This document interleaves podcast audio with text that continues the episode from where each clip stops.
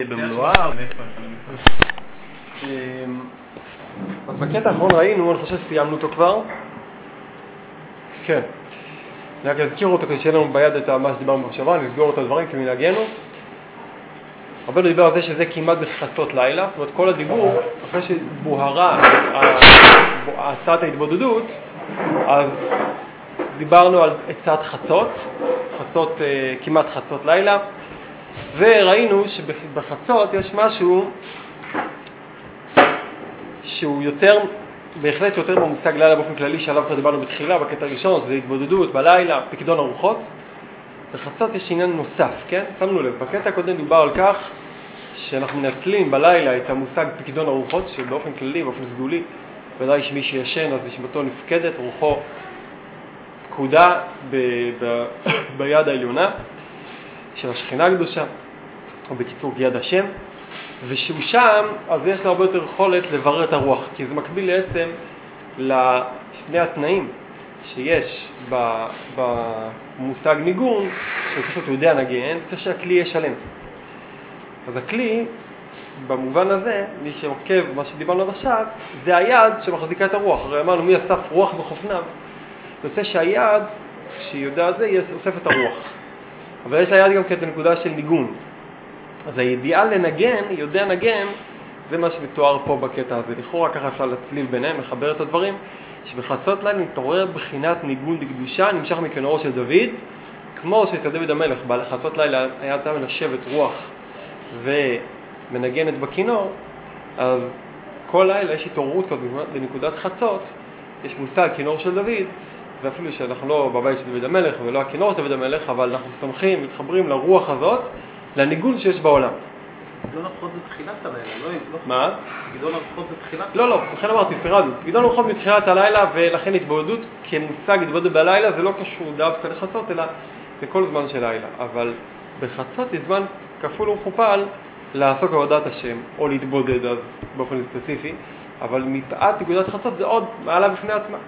שמה, אז ניסינו פה לחבר את הדברים, שאפשר להגיד, צריכים עוד לבדוק את זה, להדק את זה, אבל אפשר להגיד שהעניין של לילה בפני עצמו זה כלי שלם, זאת אומרת מצד אתה סומך על זה שיש את הכלי של הקדוש ברוך הוא, זה ידוע שהרי נשמה עולה ונכנסת לתוך הכלי, הרוח עולה לתוך הכלי. אם יש כלי שזה יסוד של מלכות, זה עולה למעלה, מלכות השכינה הקדושה זה נקרא כלי.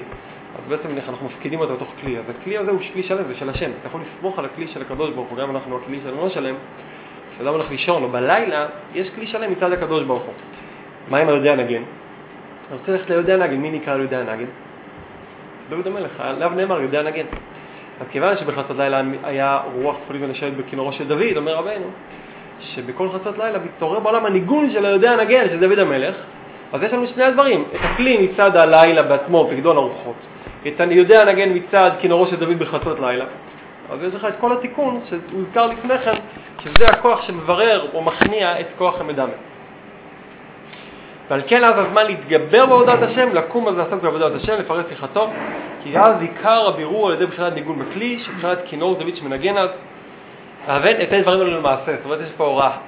עד כאן יכלת להשתעשע בפלפולים והבנות. מכאן ואלה הגיע הזמן להבין את הדברים הללו למעשה. ולמעשה זה אומר לעשות למעשה. תבין מה זה נקרא להבין לו למעשה, זה להבין. להבין למעשה זה להבין מה אני צריך לעשות. זה לא תמיד הבנה כל כך עמוקה, אבל היא הבנה פשוטה. אני צריך לקום, צריך לסדר, צריך לעשות, לקום, להתחיל לעשות את הדברים, או לפחות לרצות, להתחיל להתבודד.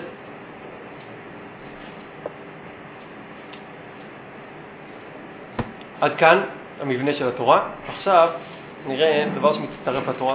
רבי נתן כותב את זה מלשונותיו של רבנו. רק אני אומר עוד דבר שכבר אמרתי אותו, נגיד אותו שוב רגע, שזה כלל מדברי רבנו, אחד מהכללים של רבי אברהם בן נחמן, שבכל התורה, כל תורות של רבנו, הדברים שמוזכרים בגוף התורה, או כנספחים, כיוון שזה יצא מפי רבנו, בין אם זה בכתב, בין אם בעל פה, שום דבר לא נאמר כתוספת טובה או כפרפראות לחוכמה, אין דבר כזה. כל דבר נאמר כתוספת חשובה לנדבכים של התורה ושיש בה הבנה נוספת שלא הובנה קודם לכן, וכל לשון שננקטה מדויקת ברמות הכי גבוהות עד כדי כך שהרבנו אמר שאפשר לדקדק בתורתו כמו במקרא. אולי פעם נדבר מזה בצורה מסודרת, בצורה, עצם הרעיון, ללמוד את זה, אבל כרגע נראה, אני אומר את זה כהקדמה לפה, כי פה רבנו אמר איזה, הפתיר איזה משפט אחרי אמירת התורה, ובעיניים רגילות אפשר להגיד, יפה, אז אה, עוד, עוד איזה וורט, עוד איזה דבר, וזה אחד הפספוסים הכי גדולים מלקוטי מאורן שאפשר ליפול לשם. כיוון שהתורות בנויות בצורה שזה ממש מבנה נפלא, כמו שכל אחד רואה, אבל הרבה פעמים יש המון תוספות, עוד פסוק, או כמה ראיות, לפעמים אדם חושב שזה סתם, למה לא, כדרך הדרשנים, עוד משהו. הוא לא מתאמץ להעמיק, להבין למה, למה רבנו אמר עוד משפט, שהוא לא הרי אמר סתם, כל, כל הלשונות שלו מדוקדקים. הדרך שלה הייתה שהוא היה, וזה עדות של רבי נתן, בתורה נ"ז, הוא כותב את זה גם ביחס לתורה נ"ח ונ"ט ולעוד תורות, שרבנו היה מקריא, אחרי שאמר את התורה, מי שאומר איך לכתוב את זה, היו כאלה שהוא קריא ממש, היו כאלה שכתבו וזיראו לו את זה, אבל תמיד היה מדקדק מאוד במילים, הרבה פעמים הוא היה מבקש בחזרה את הכתב יד, היה מוחק משפטים, מילים או אותיות. לפעמים גם במחיר הרס הבהירות. כלומר, הוא היה לוקח משפט, מוחק, ועכשיו כבר זה היה בלתי אפשר להבין אותו אחרי המחיקה. יש איזו הבנה שלמה לרבי אברום, אולי פעם נגיע לזה, למה הוא עשה את זה, וגם מראים בפועל מה, מה הנקודה. בכללות הנקודה שהוא השתמש במשפטים מדוקדקים או כדי להעביר השגה מאוד מסוימת, ולכן משתמש בלשונות, וזה מגיע לדיוקים שאת פשוט ליפול מהכיסא כפשוטו. זאת אומרת, יש תורות, וזה מופיע במי שמעניין, מבין רק למשל אם הוא שם לב, ולכן צריכים ביור הליקוטים בנקודות האלה, הוא יושב על זה, וזה מדהים לראות את זה, שהניסוחים של רבנו, שאתה עובר עליהם ככה, והם קצת תמוהים, אם אתה רק מתבונן טוב, אתה תגלה שיש איזושהי תמיהה כלשהי, איזושהי, כמו שאתה מסתכל לדורך על הרצפה, ויש לך איזה מרצפת אחת שקצת זורממת, וזה חצי מילימטר, ורק אחד שצמוד לרצפה, מעיין אמיתי, יגלה שיש פה איזה איזשהו, משהו חורק, אתה חייב לעצור שם, לשאול מה קורה פה. ואם אתה תשים לב מה קורה שם, תקבל מתוך החריקה הזאת, שתבין אותה, תפתח אותה, פירוש הרבה יותר עמוק לכל הקטע שלפני כן חשבת שהבנת אותו, ואחרי אתה מבין שלא הבנת עדיין מה כתוב שם. זה מדהים לראות, מדהים, פשוט מדהים, ומעורר יראה לראות כמה דברים מדוגסים. לכן אני אומר את זה, שוב, פה אנחנו נראה קצת נעיין טיפה, שהדברים האלה שנאמרו, שהרבה אמר סביב התורה, הכל, לא, אין שום דבר שהוא וורט, אין שום דבר שהוא תוספת, עוד איזה משפט, לחזק כמו שאנחנו רגילים לדבר, או כמו שרגילים לשמוע דיבורים, או כמו שרגילים לראות, לראות בספרים אפילו, אלא הכל חייב והכרחי למבנה של התורה, ואם לא הבנו, אז צריכים עוד להבין, אבל הכל נמצא. עכשיו, פה אומר רבי נתן ככה, זאת התורה נאמרה בשבת חנוכה. לאחר שבת התורה הזאת אמר, אני אמרתי את איך מדליקים נר חנוכה. מבחינת לעם שכו, משך רבות, קודשו, ולעד לקובוצינו. שמן משחת קודש הוא הדעת כידוע, מבחינת הגדלת הדעת, הנ"ל שמבחינת זיכרון ולא ביר יותר. בכל ספר אחר לא היו מדפיסים את הקטע הזה. הרבה לא ביר יותר, הוא אמר כמה משפטים. זה אולי זורקים את זה להראות שוליים. זה עוד, כן, בסדר. אנחנו אומרים שהבנו מה כתוב פה, לא כי נר חנוכה הבנתי, למה שחרבוס, שם משחק קודש, פסוק זה מוכר, זה דעת, דעת דיברנו עליה, הגדלת הדעת אנחנו אמרנו, זיכרון, מה, מה אמר פה אבל? אז קצת אפשר לנסות להבין לתפוס מרחוק, להבין קצת מה קורה פה. רבנו הלו ידוע זמנים קבועים שאומר תורות, אחד מהזמנים הקבועים המפורסמים זה היה שבת חנוכה, שהם מגיעים אליו הרבה אנשים, אחד מהגים לזמנים המפורסמים, ושם הוא היה אמ, אומר תורות ארוכות וגדולות, וכל אחד מהזמנים הנפיק תורות גדולות וחשובות, אם זה ראשון, אם זה שבועי, כמו שבת חנוכה. שבת חנוכה יש כמה וכמה תורות שבת חנוכה. זאת אחת התורות שנאמרה בשבת חנוכה. ורבנו אמר בסוף, אחרי כל התורה, הוא לא הסביר כלום, אין שום דיבור על חנוכה בכל התורה, אם שמנו לב. כן? בדרך כלל צריכים לדבר מענייני דיומא, כלום על חנוכה, כמו שמופיע בעוד תורות שנאמרו בזמנים ולא דווקא רואים מיד, מי שמעיין כן רואה, אבל לא רואים מיד את ההקשר. בן אמר, אני אמרתי, אם הקשבתם והבנתם נכון, איך מדליקים נר חנוכה. שוב פעם, זה גם מזכיר קצת המשפט לפני כן, שהבן דברים אלו למעשה. להדליק נר חנוכה זה הדבר הכי מעשי שיש, הדלקת או לא הדלקת, בזמן או לא בזמן. יש, להדליק זה פעולה פשוטה. יש לזה כבון, אז כבר נדבר עליהם. אבל, אבל רבנו אמר, אמרתי איך להדליק נר חנוכה. כן, להדליק זה פעולה, בוודאי שלא התכוון רק לפעולה, כי הוא לא הסביר איך להדליק נר חנוכה. מאיזה שמן זה. אבל הפעולה הזאת מלובה בכוונה מאוד עמוקה, שהיא כוונה מאוד מאוד מעשית. זאת אומרת, נביא לנו כבר, כל הרעיון של הכוונה זה הלמייסה. זה אחד, זה הנשמה של הכוונה של, של חנוכה, ולכן רבנו אמר, אני אמרתי איך מדליקים נר חנוכה. זאת אומרת, כאילו זה כזה לשון כמליצית כזאת. אמרתי איך מדליקים, ואני מתכוון איך, עם איזה כוונה, עם איזה שכל מדליקים, אני אומר את זה כפשוט או לא סתם. אמרתי איך מדליקים נר חנוכה, כלומר, אם אתה תדליק נכון נר חנוכה, אז הכוונה והלמייס יהיו אחד, וזה כל הרעיון של תורה נ"ד, לחבר את השכל ואת ההשגות עם המעשים, כמו שראינו כבר לפני כן. אז מה כתוב פה? דבר ראשון, ככלל, בשביל להבין את הדבר הזה, באמת, נר חנוכה, אנחנו יוצאים לחנוכה, זה נכון שזה לא כל כך מסתדר לנו בזמן, כי היה עדיף לחכות עוד איזה שבועיים ולדבר על חנוכה מתי שכבר נמצאים בכסלו, אבל אנחנו לא בשביל זה נתעכב, נכון? נדבר על זה עכשיו, כבר להתחיל להתכונן ולהתגעגע ולרצות לקבל את המוחים של חנוכה. אבל אחד הדברים המפורסמים של חנוכה זה שבחנוכה אה, אה, יורד אור עליון מאוד למטה. האריזל כבר מדגיש את זה בשפה שלו, שהוא מדבר וכבר נסביר את זה בצורה קצת יותר פרטנית, אבל שהאורות של חנוכה ופורים זה מהחגים שהתקינו על ידי חכמים, ובתוך הזמן הגלות, והם ודאי למד תורה, וגם בתוך שיא הגלות, וחנוכה בכלל מעורר הרבה שאלות, כי הוא חג ש, שכזה פלא, מה הוא עושה בדיוק? הוא נופל לנו בדיוק, הוא, זה אירוע שקרה באמצע תקופת בית שני, ולפני כן היה גלות, אחר כך חזרה הגלות, כמה דורות אחר כך שוב חזרה הגלות במלוא עוצמתה עד היום. אז מה הנס הגדול? זאת אומרת, אה, בפורים ניצלנו מוות, בחנוכה זה בכלל שאלה, מה היה? זאת אומרת, אה, אז החזירו את העבודה לעוד תקופה וזה נהרס. אנחנו רגילים להסתכל על המסקנות, על, על הסוף פסוק, לא קרה כלום. סוף דבר, אין בית מקדש, כן? אז מה היה הנס של חנוכה? רק לפי הפנימיות מבינים מה היה הנס. הכלליות של הנס, כשרוצים להגיד מה העבודה של חנוכה, הכוונות של נס חנוכה, זה המשכה של אורות מאוד מאוד עליונים, מאוד גדולים, לעולם הגשמי בימי החול. זאת אומרת, חנוכה הוא חג, שהוא לגמרי חולין. פורים זה יום אחד, זה כל כולו שם, למרות שהוא חולין, אבל רק יום אחד. חנוכה, שמונה ימים, בתוך הזמן, למרות שזה מעל זמן כשמונה, אבל זה בתוך כל יום מחדש, כשכל יום מורכב מרובו חול, בערב יש מצווה להדליק נר, אחר כך עוברת חול. זאת אומרת, נכון שאנשים הולכים לחגוג את זה ונוסעים והכל, וזו סעודת מצווה, אבל זה חולין, זה, אין לך איסור לנסוע באוטו. חוץ מהמצווה הזאת, הדרבנון הזה, להדליק עם כל העניינים שלה, ואין הרבה גם מה לעשות. זאת אומרת, להדליק נר, זהו, אין, חצי שעה, נגמר. נגמר, אין פה יותר מדי מה להתעסק עם זה. אין, אין. והפלא הוא בדיוק הסיפור הזה, שבאמצע ימי החול, והיום חול נשאר עם חול, והנר לא מצליח לשנות את היום חול, הוא לא, גם לא מנסה לשנות אותו, הוא משאיר את היום חול יום חול, אבל למשך חצי שעה, שזה זמן החלייס של, של המצווה והמשכת האור הזה, נמצא בעולם אור העליון שלא פחות מאור הגנוז שהתגלה רק לעתיד לבוא, ואחרי חצי שעה הוא פורח ונעלם. לא ניכנס פה עכשיו איך יסבירו את זה פה, יחזירו שם, יש כאלה שם שם שחזרו יותר, אבל הרעיון חצי שעה יש כזה עניין. נגמר הזמן הזה, הוא לא יכול להחזיק מעמד בעולם יותר מהזמן הזה, ככה ריטר אומר. וכשנגמר, נעלם. והעולם נשאר גשמי. אבל לך בלב, כבר מישהו העיר איזושהי התגלות לעתיד לבוא, וההתגלות כל כך משמעותית, שזה הנס וזה ההישרדות שלנו בגלות. זה הסיבה שאנחנו שורדים בגלות ארוכה, בגלל זה, ולכן קצת מסבירים פה שלכן הנס הוא היה נס, למרות שאחר כך באה הגלות, זה לא מפריע לנס, הפוך זה בדיוק הסיפור של הנס. כל הנס היה, יז, מין, יזמו את הנס הזה כביכול למעלה, כדי להכניס לנו אור לתוך הגלות שידעו שהיא תהיה גלות ארוכה, וכמו שנר חנוכה, נס חנוכה הופיע בין שני חצאים של בית שני, ואחר כך היה גלות, אמרו לך, גם אתה בגלות שלך, בין חצי אחד של גלות לחצי השני של גלות, תקבל, תשמור בלב שלך את האור הגנוז, תחיה עם האור הגנוז. עכשיו, הכוונה עצמה, הרב אריזל אומר, יש נר שבת נר חנוכה, איפה מופיע סוגיית נר חנוכה? אין מסכת חנוכה. שבת. יש מהי חנוכה? שבת, מסכת שבת. בתוך מסכת שבת נבלל חנוכה. אחרי, יש את הנר שבת, יש נר חנוכה. תראה איך זה נכנס פנימה ככה.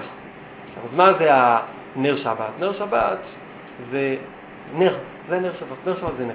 מה זה אומר נר? נר, כשאתה אומר למקובל נר, אז מדליק לו את המוח, כי נר, כמו נר למשיחי, יש את הנר דוד המלך, נר זה גימטריה שלוש, של שש שמות קדושים, שישה שמות קדושים שבעצם יוצאים שלושה ייחודים. כן? אחד זה יש לנו הוואי אקה, הוואי אלוקים, הוואי האב.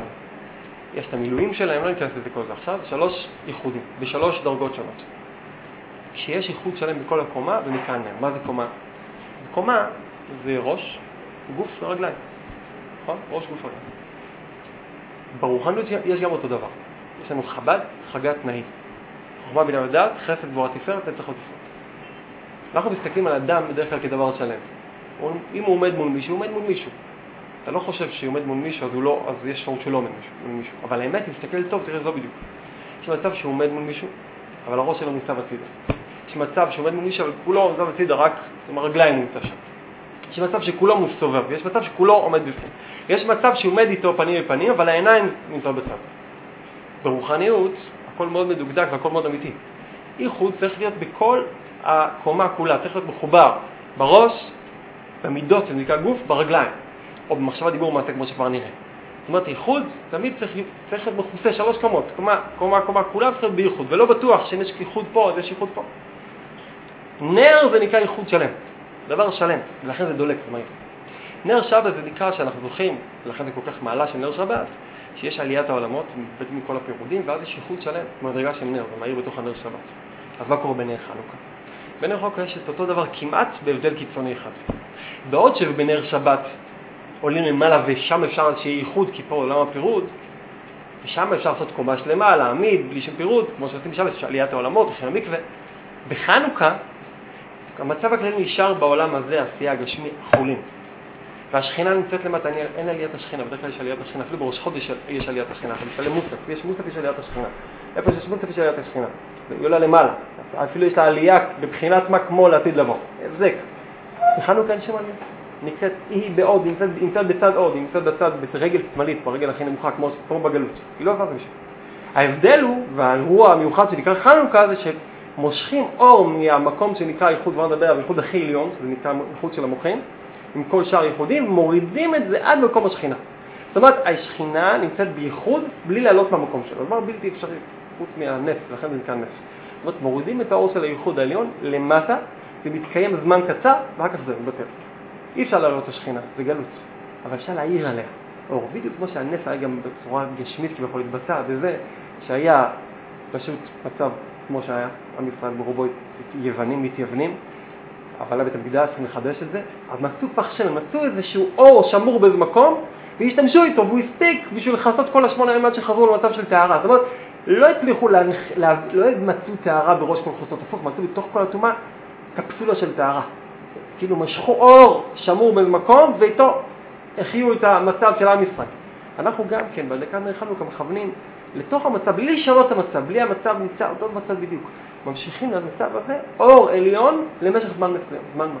זה נקרא נר חנוכה. לכן בהלכה, אדם שכבר הדליק נר שבת, לא יכול להדליק נר חנוכה. מדליקים נר חנוכה, אז נר שבת, ואומר הארי הקדוש, אם עלית למעלה, איך אתה יכול לרדת למטה? תתחיל להדליק למטה, ואחר כך אתה יכול לרדת למעלה לשבת. צריכים להתחיל בחנוכה, ואז לעלות לנר שבת. נר חנוכה, נר שבת. עכשיו, אחרי שהבנו את הדבר הזה קצת, בכלליות, הבנו שיש שלוש, שלושת הייחודים האלה, אז אנחנו יכולים להבין משהו, וסליחה למי שלא היה פה, ואנחנו כאילו זורקים דברים ממה שדיברנו, אבל אפשר לשמוע ולהבין את זה גם למעשה. הרי דיברנו, זוכרים, בהתחלת התורה, על איפה הם עושים את הרמזים שהקדוש ברוך הוא נותן לכל אחד בתורה נ"ד? איפה הקדוש ברוך הוא מלביש אותה? מחשובו, דיבור או מעשה. הזכרנו פעם שאלה של ברומץ, שאלה חשובה, שהשאלה הזאת היא למה הקדוש ברוך הוא צריך להתלבש במחשבה, בדיבור, במעשה? הרי אדם ש... אין לו מחשבה, דיבור או מעשה כבר לא שווים כלום, זה עץ, בעלמא. מה שנותן למעשים שלך ולדיבורים שלך משמעות זה שיש מאחורי מחשבה. כלומר, כשאדם נכנס ברמת המחשבה, הוא, הוא חי משהו, זה הכל. ואם אין מחשבה, זה מעשה או לא כלום. אז יוצא שבכל דבר יש, מחשוב, יש מחשבה, גם בדיבור, גם במעשה יש מחשבה. דבר רק על מחשבה, הקדוש ברוך הוא מתלבש במחשבה, אתה כבר מקרין על המעשים. מובן לשאלה? כן? מה זה כאשר הוא מתלבש במחשבה, דיבור מעשה? אם הקדוש ברוך הוא נמצא בתוך המחשבות. זה מקרין על המעשים, ואם המעשה יש בו השם, זה דרך המחשבה, אין, אין מעשה בלי מחשבה שיש בו משהו. זה מעשה קוף. הוא מסביר מה זה. מה? לא, אפשר מחשבה של הקדוש ברוך הוא בלי כלום. אפשר אדם שלא עושה כלום, חושב על השם, מה הבעיה? אבל מעשה בלי מחשבה לא כלום. אם המעשה בלי כלום, אי אפשר למצוא רמז במעשים בלי מחשבה. אז למה הוא צריך להתלבש במחשבה? תגיד, פעמים תמיד תובע את ה... למה הרבה לא אומר את המילה, כן? מה זה מתלבש במחשבה דיבור מעשים? מתלבש במחשבות.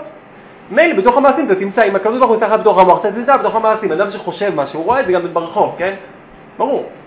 אבל אומר פה חידוש עצום, שהוא עדין מאוד החידוש, אבל הוא מאוד חשוב להבנת מה שאנחנו לומדים עכשיו. בעצם, הקדוש ברוך הוא כביכול עושה את הרעיונות של תורת נ"ד. הרי זה לא רק הלכה לנו.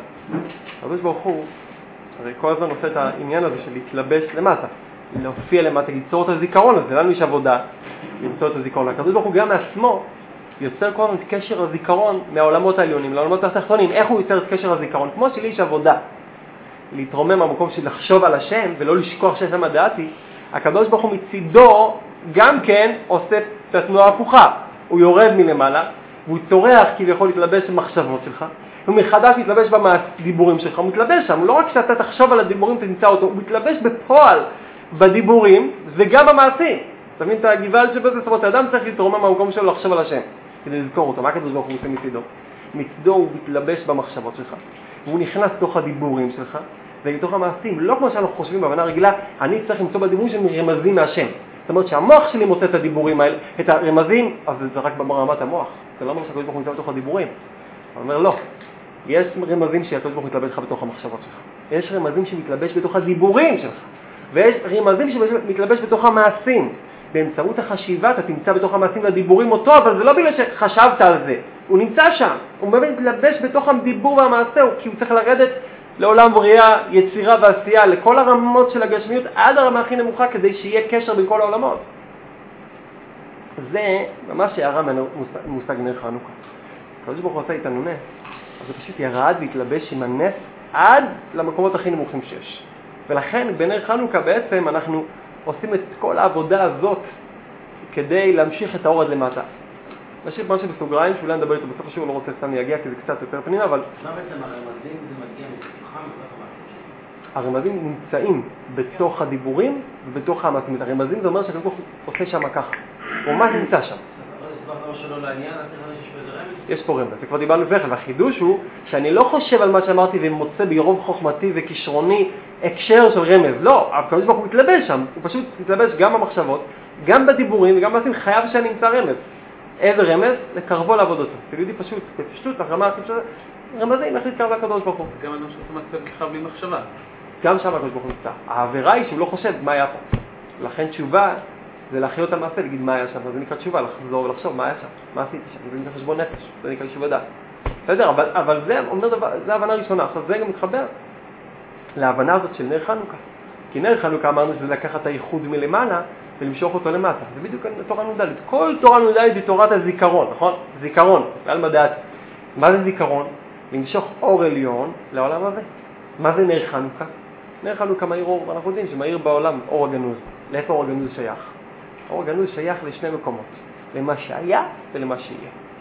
מה שהיה, האור, בתחילת העולם האיר בכל העולם אור גנוז, שהאדם הסופר מביט בו מסוף העולם ועד סופו. מה זה נקרא שהאדם היה צופה מסוף העולם ועד סופו שהכל היה שקוף?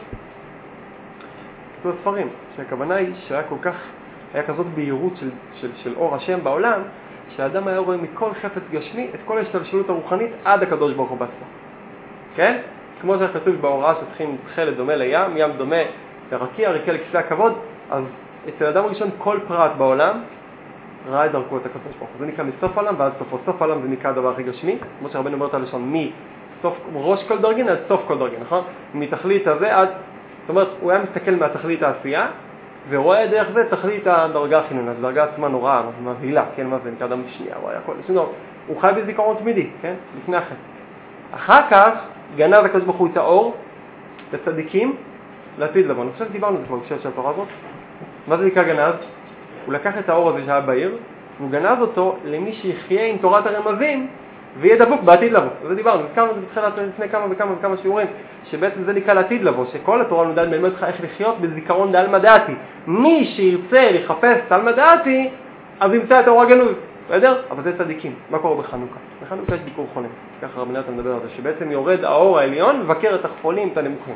זאת אומרת, האדם בחנוכה, לכולם העיר באופן כללי בעולם, האור המופלא של הרמזים, שאפילו בעולם הגשמי, מקום הכי שכוח, מקום שהכי שוכחים, מאיר שם האור הגנוז, שרק יופיע לעתיד לבוא, ופה נהיה חיבור בין מה שהעיר למה שיעיר, שעכשיו יש הערה ממה שהעיר ומה שיעיר, זה נקרא זיכרון. חנוכה זה חג שכולו זיכרון, בעצם הוא מחבר, ולכן הוא בעצם התקווה של הגלות. הגלות זה הניתוק בין מה שהיה למה שיהיה, השם יעזור. באמצע מופיע חנוכה שאומר, הנה מראה לך באמצע אור עליון, שכוח מראה לך אור עליון, שבעצם הוא מה שהיה והוא גם מה שיהיה. ברגע שאתה תהיה מחובר עכשיו לאור הזה, אז אתה יכול לחיות ויש לך אוויר לנשום עד שיגמר הגלות. בסדר? קצת ו... לא, יפה. יוונים רצו להשכיחם תורתך, בדיוק שכחה. נכון. עכשיו, מה ההלכה שצריך מהזמן שכל אחד לפי שהוא נוהג, בכוכבים, שקיעה, אבל עד מתי אפשר להדליק נר חנוכה? עד שתכלה רגל מן השוק. על פי פשיטו, זה אומר עד שתכלה רגל מן השוק. יש שוק, יש כאלה שגרים במאה שערים, יש כאלה חלון צמוד הרצפה, כן? רואים רק את הרגליים של האנשים, זה אפשר לדעת הכי בטוח מתי קלטה רגל בשוק, וזה לא קורה אף פעם בדרך כלל, כן? להדליק את הנר חנוכה, יכול לראות כל הזמן שאתה רואה רגליים, רואים לך על חלון, דופקים, לא קלטה רגל בשוק. אבל היום זה קשה מאוד, אה, הרגל לבלס את הזמן, כן? יש כזה מושג, הרי זה אומר זה מושג, מה זה תכלה רגל בשוק? למה צריך שתכלה רגל בשוק, ולמה אז נגמר הפג תוקף? זה אומר דבר כזה. סליחה על המושגים בקבלה קצת, אבל זה לא נורא, לא, לא מתים מזה, קצת... אה, אמרנו שיש ייחוד נר, נכון? הוואי אה, אקה, שזה במוחים, הוואי אלוהיקים, במידות, הוואי אדנה, ברגליים, במעשים. מקביל למחשב דיבור מועצה. עכשיו, יש לזה גם מילואים לשמות האלה, כל שם מתמלא במשהו, ואז מקבל ערך מספר ביותר גדול. השם הראשון הוא שם אב, זה י' ק' ו' ק' במילוי יהודים. יש שם עשר אותיות, הערך המספרי ע"ב, 72. כנגדו יש שם, שם אקה. כן? עכשיו, אתה מלא אב ומחבר איתו אקה, כמה זה יוצא?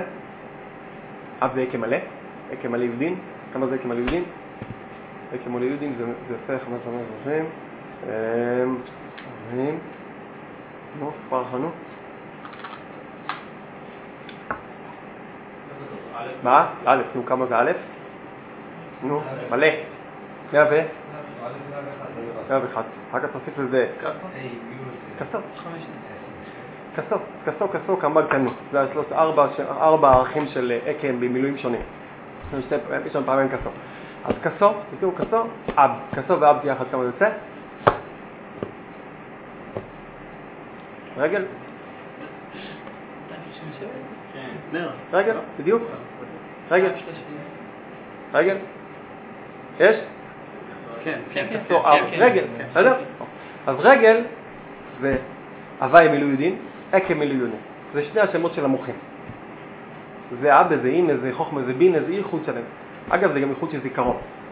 זוכר, זה ייחוד של זיכרון, ההיפוך של הייחוד הזה יוצא גימטריה שכחה. זה זכירה וזה שכחה. שזה בייחוד יש זיכרון, שהם פירוד יש שכחה, בדיוק אותיות מדויקות. אז זה שכחה זה זיכרון. זאת אומרת שיש חיבור בין המוחים יש זיכרון, זה לא צריך לחזק את הזיכרון פה, הזיכרון נמצא פה. כשאנחנו רואים מחוברים ביחד זה זיכרון, כמו שיש את השם אלוהיקאי, דיברנו עליו בהתחלה, אתה מחובר מוח לב, יש זיכרון. שזה הפוכים אחד מהשני, לא צריכים להיות מנותקים או סינילים. הם רק הופכים את הפנים, זה חושב על העולם הבא, זה חושב על העולם הזה, אין זיכרון, לא זוכרים כלום. אז זה ייחוד זיכרון. הייחוד הזה נקרא רגל. הנערי הקדוש, אנחנו מדליקים נר חנוכה, והכוונה היא שאתה מדליק את הנר ומוריד את היד לכיוון החנוכיה, צריכה הרי להיות למטה, כן? אם יש לך חנוכיה ענקית של אדמו"רים, אז תעמוד על סולם, תרד למטה, צריך, צריך לרדת, צריך להיות למטה מספר מעשרה טפחים, צריך לרדת למטה. כשאתה מוריד את היד, הפעולה של הורדת היד, זה אחד המקומות שיש בכוונות, כוונה על פעולה, זאת אומרת יש עוד כוונות על פעולה, אבל פה זה לא כוונה שמעיקר המצווה, זאת אומרת כמו בננואל לולב, לכאורה מה זה הורדת יד, זה מעשה טכני, הרי זה לא אתה מוריד את היד, אתה בעצם מוריד את אותו אור של הייחוד שעולה בגימת הרגל, עד לנר ומדליק איתו את הנר. יוצא שאתה המשך את האור מהייחוד שנמצא למעלה והדלקת את הנר למטה, זה מקום של השכינה. למטה מעשרה טפחים, מזוזה, הדלת זה המקום של השכינה, דלת, דלה וענייה זה המקום של השכינה. אז בעצם הכוונה היא להמשיך אור של רגל למטה. עד מתי הנר הזה תופס? עד שתכלה רגל מהשוק. עד שהאור הזה יפוג, ייעלם. כמה זמן הוא יכול להחזיק עמד? זאת אומרת חצי שעה אור יכול להחזיק בתוך השוק. שוק נקרא מקום החיצונים. עולמות הפירוד, במיוחד עולם העשייה, נקרא שוק. אז בשוק, האור הזה יכול להחזיק מעט חצי שעה. עד שנכלה הרגל, זהו. זה אז מצוות, אנחנו חוזרים שם מכבה את הנר אחר כך. אז נגמר, חוזרים שם מכבה את הנר חנוכה אחרי חצי שעה. כוונה, מכבה, נגמר, מצווה מכבה. עד אז יש את ה... מה? לא בשביל... לא בשביל חשבון, הנר, אבל נגמר זה לא בשביל חשבון. מה, בגלל הסכנה? סכנה, סכנה. אולי בגלל זה אני יודע, שאלנו אותו. לא, בא להגיד שזה כבר לא שווה אחרי זה. לא, לא בגלל, זה גם בלי קבולה, זה מצד המצווה, לא? זה היינו, הולך ביחד. עכשיו, מה שקורה, שבעצם, מה זה אומר לנו? דבר עצום. מה זה שוק? הרי אתם זוכרים מה עושים בשוק? עושים משא ומתן, נכון? מסחר. מה זה מעשה ומתן לפי תורה נ"ד? מי שבא תורה נ"ד, מעשה ומתן מקבל משמעות אחרת. מעשה ומתן זה אחד מהשש תיקונים של המון עם שמקבילים לתיקוני הזיכרון. מה זה נקרא? משא ומתן זה ייחוד צדיק נס ישראל, זה, זה בעצם מקביל למה שהצדיק עושה כשהוא נותן צדקה. זה בעצם ההקרנה של הזיכרון על מקום השכחה, זה החיבור, זה החיבור בין הקדוש ברוך הוא לשכינה, בין הצדיק לכנסת ישראל, בין המוח, כל הדברים, כל העבודה הזאת שזה נקרא בירור ניצוצות, כמו שהרבנו מדבר ברכוש שראינו כבר. יוצא שבעצם משא ומתן זה ייחודי, זה לא משא ומתן. מה הבעיה? שהמשא ומתן מתנהל בשוק, הוא לא בית המדרש. אחרת היה... יכול להיות שמשא ומתן של תורה, משא ומתן מתנהל בשוק. בשוק מה קורה? יש קליפות, כשיש קליפות, מה קורה? יש שכחה, כשיש שכחה, אתה לא זוכר מה אתה עושה. הרבנו אומר, אם אתה בתחילת היום זוכר, מחובר לאמונה, אז גם בשוק אתה תמשיך את האור. לכן, כשמגיע חנוכה, את האור ממשיכים דווקא לשוק, הסימן זה השוק, כל ה... יש רגל בשוק זה אור חנוכה, נגמר הרגל בשוק, נגמר האור של חנוכה, שוק זה מקום שבו אתה שוכח. זה המקום שבו אתה אמור לזכור, זה המקום של הייחודים והכל, ושם אתה משוכח. בגלל המסחר, בגלל שכחה, בכל הדיבורים, הגשמיות, קושי לזכור על מה דעתי, אבל שם בדיוק מאירים בחנוכה, אנחנו מאירים לשוק, ועכשיו תיקח לפי פשוטו, לא לפי הקבלה, רגל מהשוק, זה, אתה יודע, זה כמו שאתה מצלם את השוק, אתה יכול לצלם למטה, אתה יכול לצלם למטה את השוק. אתה יכול לצלם את הרגליים של האנשים. בשוק, גם המוחים זה שוק, זה אבטיח, חצילים וקישואים, כן? אבל כשאתה מסתכל על הרגליים של השוק, אתה לא רוצה ליפול שם ולגעת ברצפה, כן? זה המקום הדביק עם כל הפחיות המרוסקות וכל העגבנות הרקובות, וגם כששוטפים את זה, אי אפשר לשטוף את זה, כן? שוטפים את זה פעם עם זרם מים, זה שוק, זה רצפה של שוק, והרגליים של אדם נוגעות ברצפה של השוק זה המקום הכי שוכח שיש. יש לנו שלוש קומות, מחשבה, דיבור ומעשה. שלוש דרגות של איחוד, ואתה צריך להמשיך את הרגל עד הרגל של השוק, עד לשם, עד הרגליים, לא רק במוחין של השוק, אתה צריך ברגליים של השוק. אחר כך אתה לא תצליח לזכור. אדם יכול לצאת לשוק עם מחשבות גבוהות, אבל רגע אחר כך הוא מתאדה. כי הוא לא צריך להמשיך את הזיכרון לרמה של הרגליים. אם הרגליים יזכרו, אז גם כשתלך בשוק וגם תהיה במוחין של רגל, אתה תזכור. ואיך עושים את זה? אמרנו כבר, התמודדות, חצות, שזה לא המטרה לזכור ברמה השכלית, אלא זה להכניס, להכניס, להכניס את הזיכרון גם במקומות הכי לא חכמים שלי, הזיכרון ישרה. וזו עבודה של נר חנוכה. ואגב, טוב, זה אולי נגיד בהמשך נרחיב טיפה את ההסתכלות לפי מה שאמרנו עכשיו, אם נספיק. עכשיו, עוד נקודה שנתחבר אליה עכשיו, זה שבדיוק זה אמרנו כבר שזה חצות לילה בעצם, חצות לילה זה לחצות החושך, כמו שנר חנוכה, נס חנוכה חצה לנו את החושך, אנחנו עושים את זה עכשיו. ידוע מאוד, כלל גדול שמופיע, צריך להבין טוב, שלכל חג נמצא הרי באיזושהי ספירה. פסח נמצא בחסד, אה, ראש שנה בגבורה, יש... אבל איפה נמצא חנוכה? נמצא בהוד. חנוכה נמצא בהוד.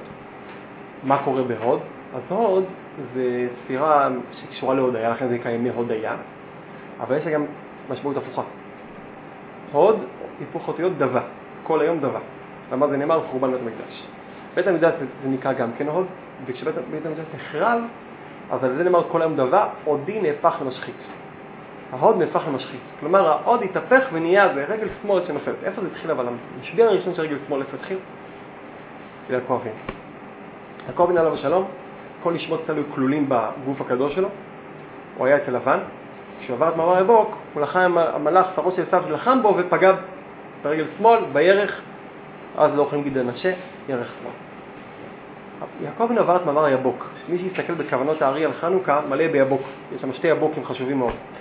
וכל העם, זה אחד היסודים, יוכל ברוך הקדוש, יש שני יבוקים חשובים מאוד בכוונות האלה. זה כזיכרון, זה, זה מושג.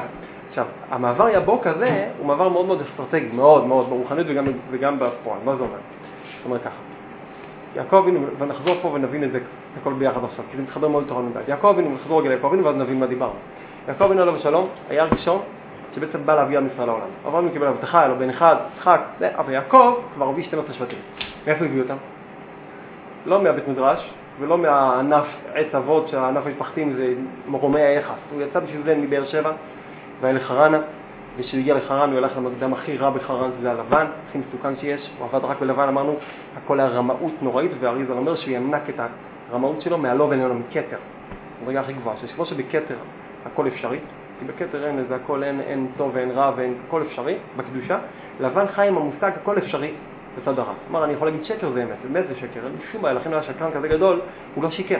הוא חי בתודעה שהכל אמת, אין לי שום בעיה, וזה בקליפות בקדושה יש דבר כזה, אבל לא פה, יש עולמות שהכל אמת, הכל אחד. אבל אצל לבן זה, הוא המשיך את הלובן העליון למקום הכי נמוך שיש. מה? בלעם, גם היה ככה? בלעם ינק ממנו, אולי היה ככה הוא קיבל ממנו. כל הכוחות קיבל בלעם מלבן. הם כולם שלשלת של אותו, אותו נשמה. עכשיו, הלבן, הלבן ש- שהוא לא בן העליון, השקר, הרמאות הזאת בדיוק הפך מיעקב, כי יעקב הוא זעיר אנפין. יעקב זה זעיר אנפין קטן, זעיר אנפין זה הקצה הכי קיצוני, זה משפט, דין, בדיוק הפוך, תבין, תבין איזה עולמות. זה כתר, זה, זעיר אנפין, כמובן שזה כתר דקליפה, אבל, אבל זעיר אנפין עם כתר דקליפה זה מאבק איתני. יעקב היינו כל החיים, הוא עדיין לא נקרא ישראל בכלל, נקרא יעקב, היה בעקביים, היה בקטנות, בעבודה קשה, עבד בחורף, בחורף, ובלילה הקור, ביום החום, וזה מבטא את המעברים הרוחניים, הקשיים הנוראים. משם צריך להוציא את רחל, את לאה, את השפחות, ולהביא את הבנים הקדושים. מתוך הצאן שהוא ראה 20 שנה, הוא היה צריך לדלות ולהוציא את נשמות ישראל שהיו בכישוף שלבן עשה, גלולים ובלויים בתוך הכבשים של לבן. כל הכבשים האלה היו נשמות, יש קולות של נשמות שהוא דרך כישוף הכניס את כל נשמות ישראל בתוך הכבשים וראה אותה ושלט עליהם.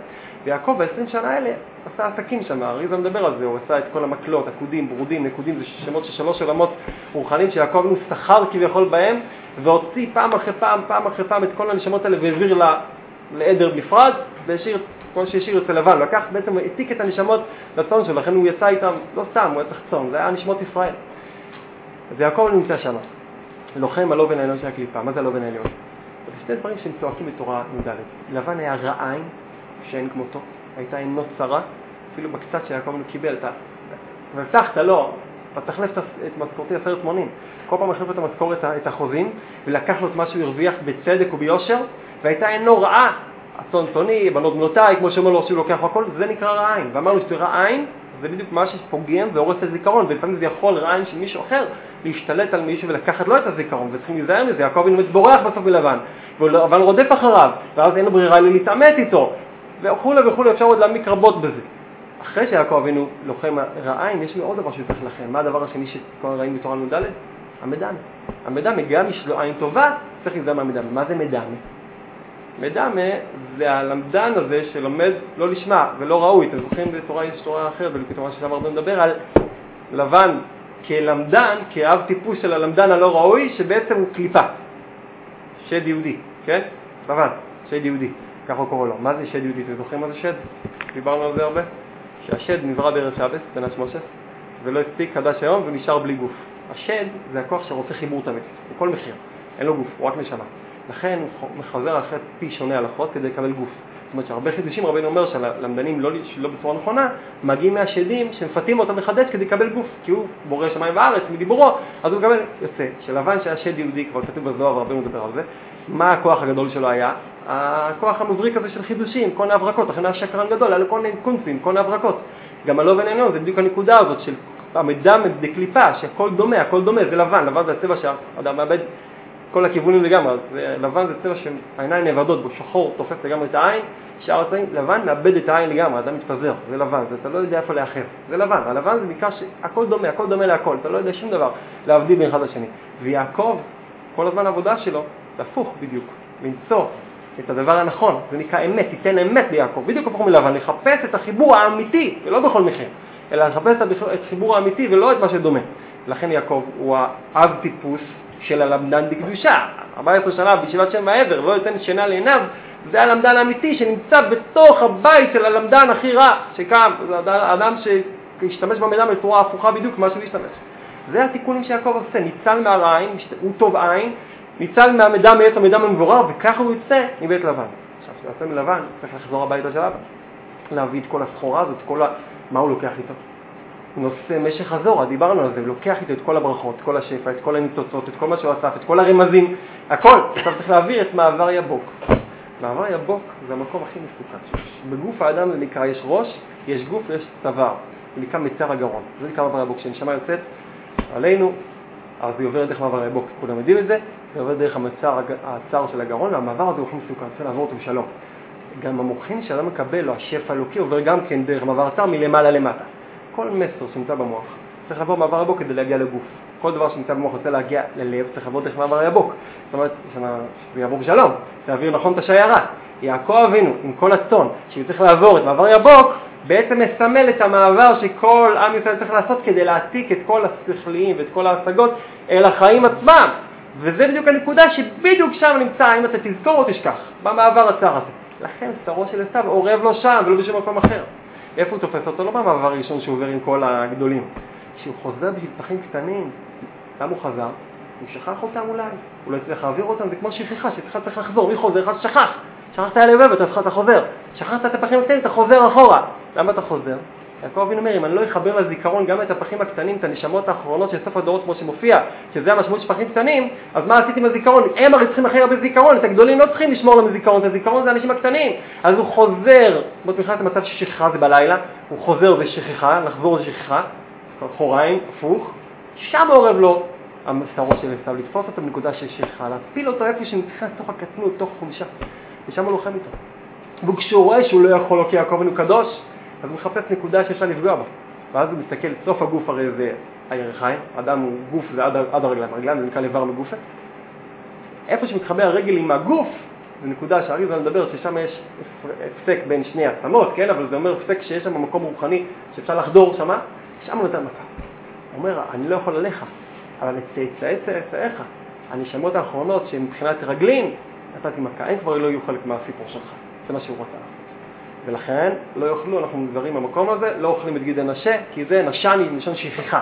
לא רוצה ליפול לשכחה, לא אוכלים את גיד הנשה, בגלל המגע, בגלל שפגע, אם לא היה פוגע אז לא היה סכנה, אבל יש סכנה. איך מתקנים את זה? אז לא ניכנס לזה עכשיו, זה דרך ההודיה, עבודה של יהודה מכבי, שבחנוכה עשה את העבודה של אוידוי, אז הוא הרים את הרגל שמאל, שזה נפגע מיעקב, והוא הרים את זה בחזרה לקדושה. אבל אצלנו, לפתור עמדה את הרעיון כזה, שיעקב אבינו פגעו לו בקו יריחו, הוא לא עשה, הוא לא אמר נואש, הוא תפס את המלאך, וכשהוא רצה את המלאך, אמר לו, אני לא נותן לך לשום מקום, תברך אותי. המלאך אמר לו, מה? לא יקרא לך יעקב, אלא ישראל לי ראש. לי בדיוק הנקודה אמרנו עכשיו, גילית שאתה יכול לעבוד עם הראש, עם ה... יש לך ראש, ואתה יכול לעבוד עם ההשגות של הרמזים, זה נמצא אצלך, ואתה יכול למצוא אותם בכל דבר בעולם. זה נקרא ישראל ספרית, אלוקים עם אנשים ותוכל, חיברת גם את העליון, גם את התחתון, וחיברת בין שניהם.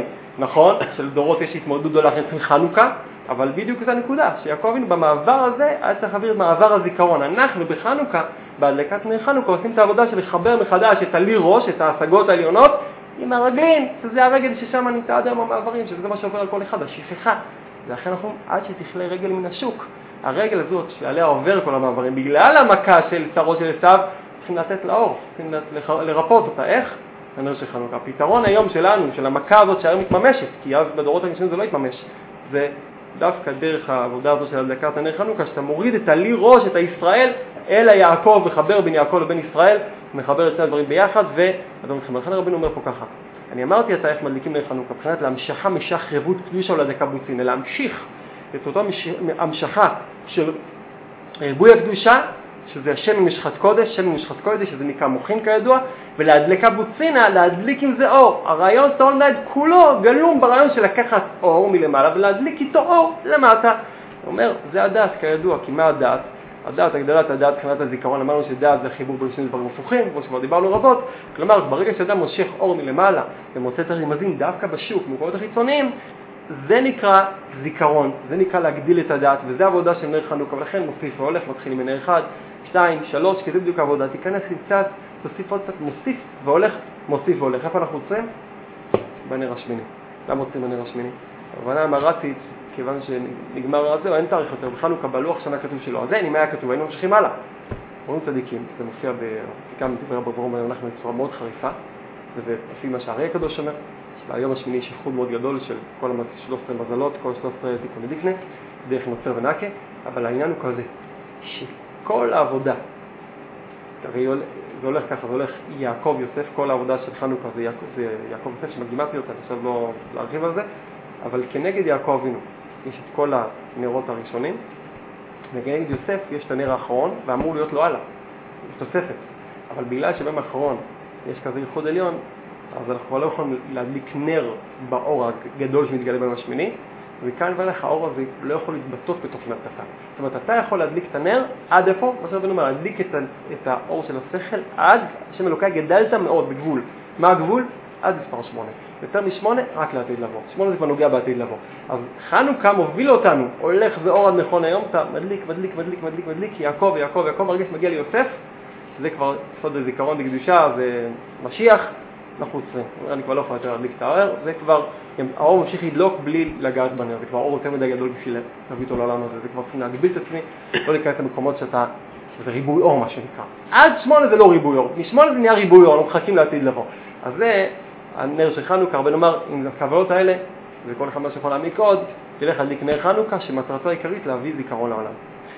עכשיו, הקטע הבא שאני גם מסיים את, הדיבור להיום, זה מה שהבן אומר פה עכשיו, מה שמופיע פה שייך לאל.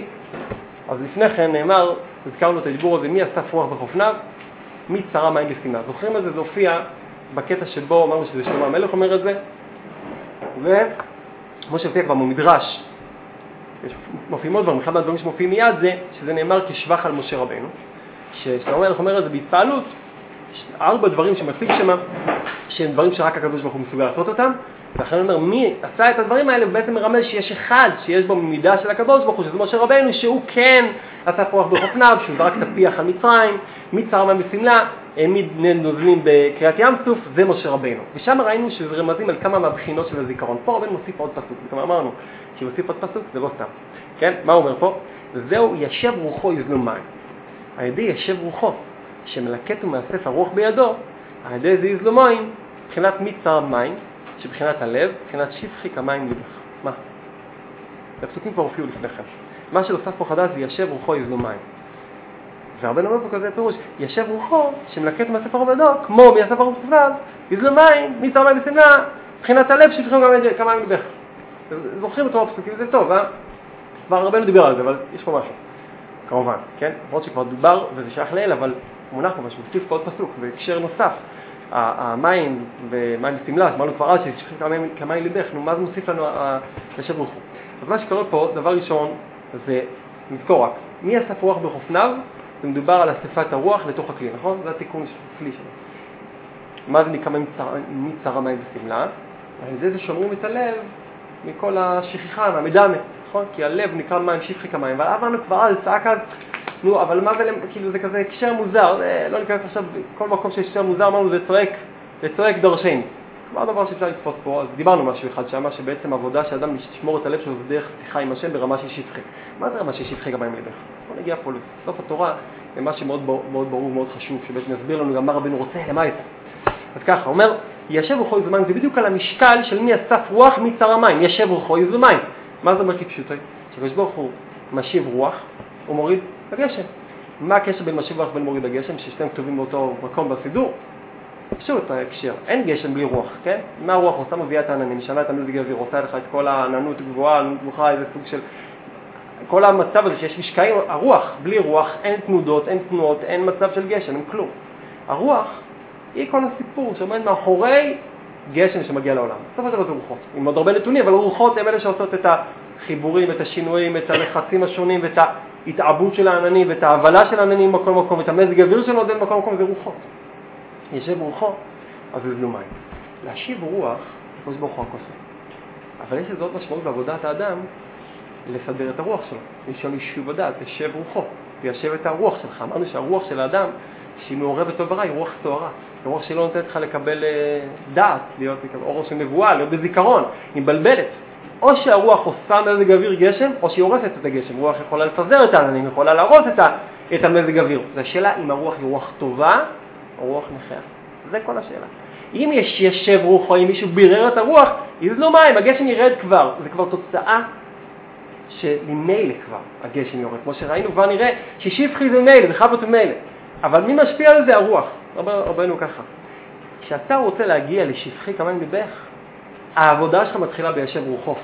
תעבוד עם הרוח. זה דבר שפחות רואים אותו. אדם רוצה לקבל, אה, להגיע לדבקות, להגיע להשתוקקות. הביטוי הכי עוצמתי, לא רק בביטוי המילולי, הפנימי של זה, במשמעות הפנימית של דבקות, זה שפחי כמים ליבך. ישפח כמו מים הלב. דיברנו שלב ישפח כמו מים, הכל ישפח. אדם בדרך כלל מרגיש שהלב שלו כמו אבן, אבן זה היפוך המים.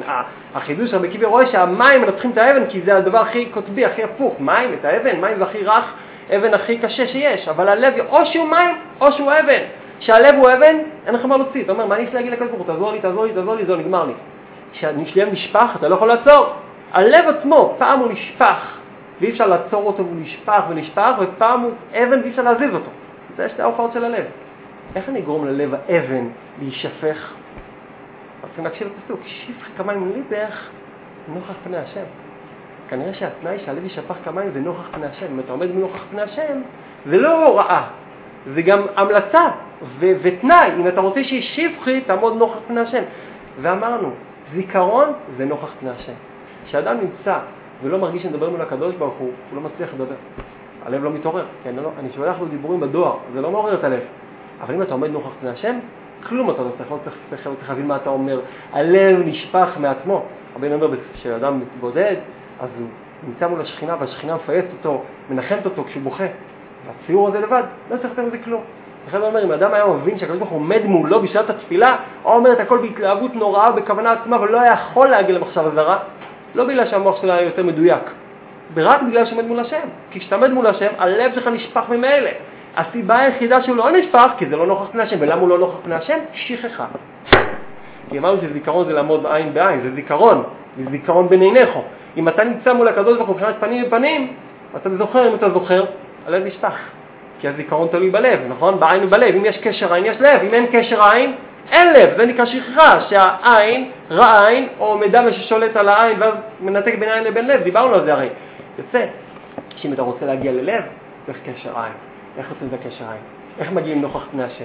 איך עושים את הדבר הזה? הנה העצה. ישב רוחו, איזו מים. הסיבה היחידה שאדם לא עומד נוכח פני השם, כי הרוחות מפריעים לו. הוא מדבר והרוח לוקחת את הדיבור במקום אחר. הרוח שנמצאת בפנים, הסערה הזאת, הערבוב של רוח רוח נחייה, זה שהוא לא מחובר לנקודות הטובות שלו, כמו שדיברנו, זה שלא מחובר לרוח הישרה שלו, זה שמתפזר מעניין לעניין, זה הדבר הכי שמפריד בינו לבין הקדוש ברוך הוא. כן הפרד. ההפרדה היחידה זה רק הרוחות. הרוחות מפרידות. במקום שהרוח תעמיד אותך מול הקדוש ברוך הוא, יכולה גם לקחת את האדם. כמו שאדם רואה בחוש. הוא קצת רוצה לחשוב לשם, עובר רוח בראש, מתבלבל. הוא קצת מתחיל לכוון, הרוח לוקחת אותו למקום אחר. הרוח יכולה להביא אותך, להשיב אותך, להביא אותך מול השם, ויכולה גם הפוך. כשאדם מתבודד ושופט את עצמו לחפש נקודות טובות, התוצאה תהיה שיבחי כמים לבך נוכח פני השם. וזה מתחבר מאוד עם מים, זה מתחבר מאוד גם כן עם מים, למה דווקא עם מים? כיוון שמה שמחבר היום בין ארץ לשמיים זה מים.